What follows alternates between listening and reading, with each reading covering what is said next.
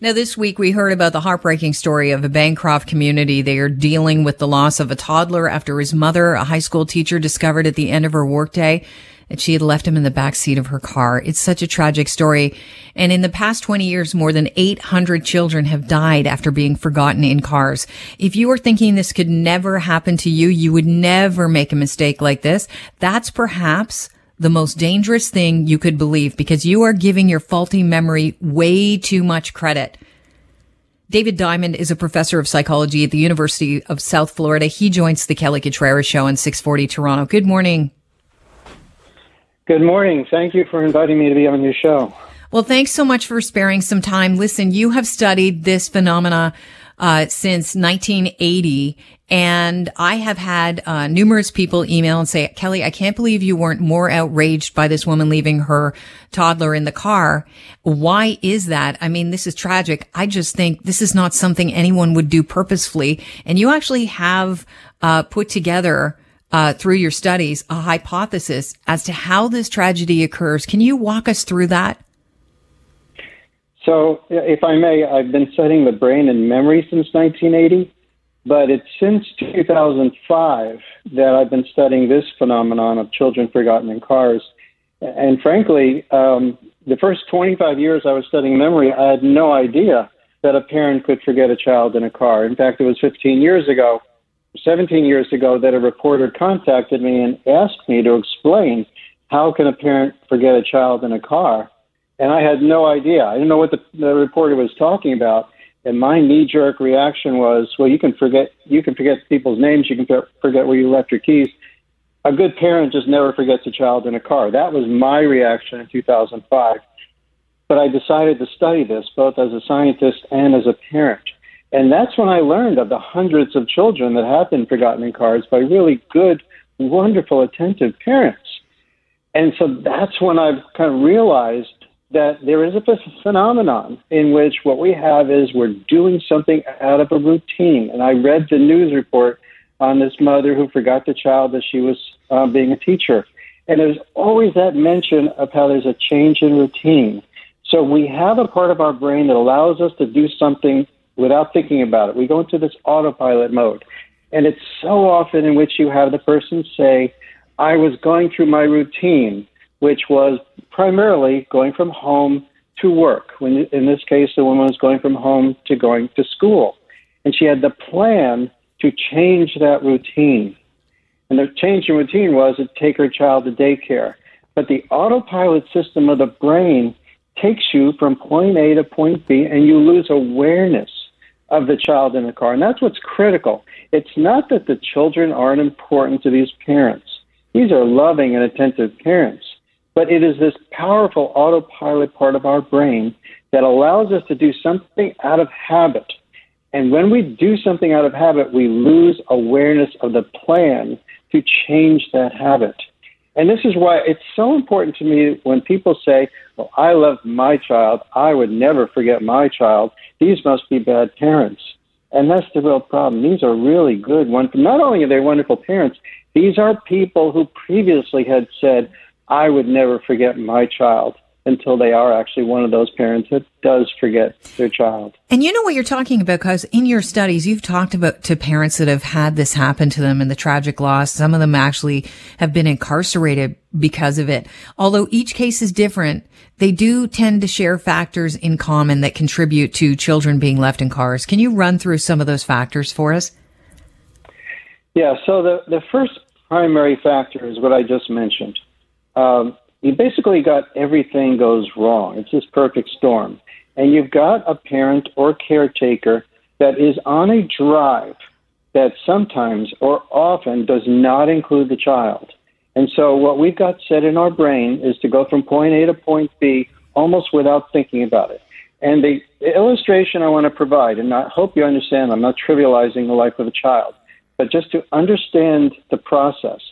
For example, when we are driving, let's say from work to go home, and then we have this plan to stop along the way to go to the store.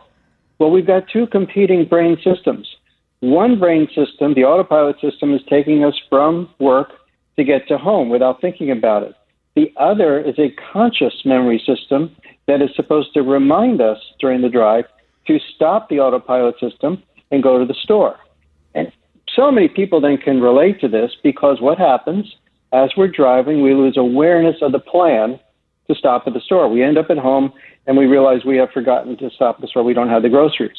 So I use that illustration, again, not to trivialize and compare forgetting the groceries to forgetting a child, but it illustrates how we have these two competing brain memory systems. So in, I would say every case I have looked at, you've got the driver going through an autopilot system mm-hmm. and the driver assumes, of course, because a child is so important, that you don't need a reminder to take your child to daycare. And they assume that when the point in the drive comes between going straight to work versus stopping and taking the child to daycare, at that moment, the driver has lost awareness of a sleeping, quiet child out of view in the back seat. So, so, the best thing that could happen now, to you is your kid is really fussy.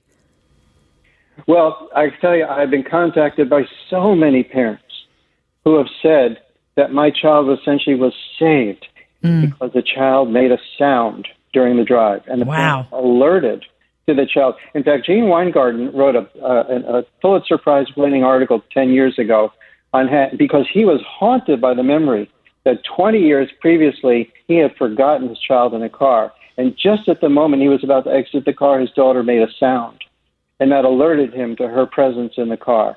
So many people have said either the child made a sound or they had to get something out of the back seat and they had completely forgotten that the child was in the car.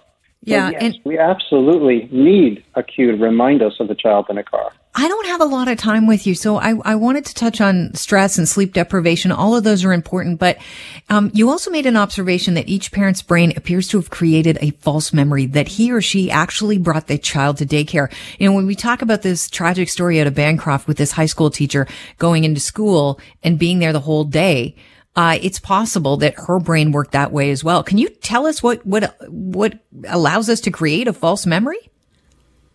So this has actually been studied for decades in psychological research. When we assume that something happened, our brain actually makes a, a memory, which is called a false memory, that it actually did happen. So when, and this is universal, at the moment in which the person gets to their, their the destination, the brain creates this false memory that they actually accomplished the goal of taking the child to daycare. And this wow. is why these people can spend an entire day talking about the child, looking at the child's picture, and planning to go pick up the child at daycare. And this false memory gives them sort of the assurance that the child is safe at daycare. And that's why it is so horrific when they return to the car to find that their child has died. I just feel so bad for this woman. I can't even tell you. It's it's heartbreaking. So, how do we stop the tragedy? Um, is the first thing that we have to admit to ourselves is we have a faulty memory. We can create a false memory. You know, how do we make sure that this doesn't happen to us? Because clearly, if you're too cocky and too confident, and you think you're the best parent in the world, that's your first misstep. Absolutely. So, surveys have shown that 70 to 80 percent of people will take that view and demonize the parents who forget children. They say, I can never forget my child. And so the vast majority of people are now um, complacent. They'll say, I don't need to do anything. I love my child. So people have to accept that our memories are faulty and we can leave a child in a car. It is possible for even the best of parents. This is why in the U.S. we've just uh, passed a federal law that will require all new cars to have a child detection system. Um, I, I think absolutely we need technology. You know, when we get out of our car, we've left our headlights on. We have technology that either automatically shuts off the headlights or warns us that our headlights. Yeah. Why? Because the battery can go dead. Well, we need the same thing. We lose awareness of our headlights being on. We lose awareness of children in cars. We need technology to detect any living being. So dogs as well as children, they're both left in cars and they both die at horrifically high rates. Dr. Diamond, somebody wrote me today or this week and said, uh, you know, we got to slow down. It's because we're moving too quickly. I guess what your studies have shown us is it's not just that. There's a lot going on in our brains. What we have to do is make sure we're aware of the pitfalls and the limitations of our brains and make sure we put in fail safe um, measures so that we don't make tragic mistakes. I would agree with you completely. This is not about people being overwhelmed that we're moving too quickly. This is just a normal part of brain functioning. Uh, we just need help from technology because our brains really are terribly flawed. Thank you so much for joining us. I really hope that you've gotten through to parents listening. This can happen to anyone, and I just appreciate you so much. Well, thank you for having me, and I hope it makes a difference for your listeners. Have a great day. All right. Dr. David Diamond is a professor of psychology at the University of South Florida.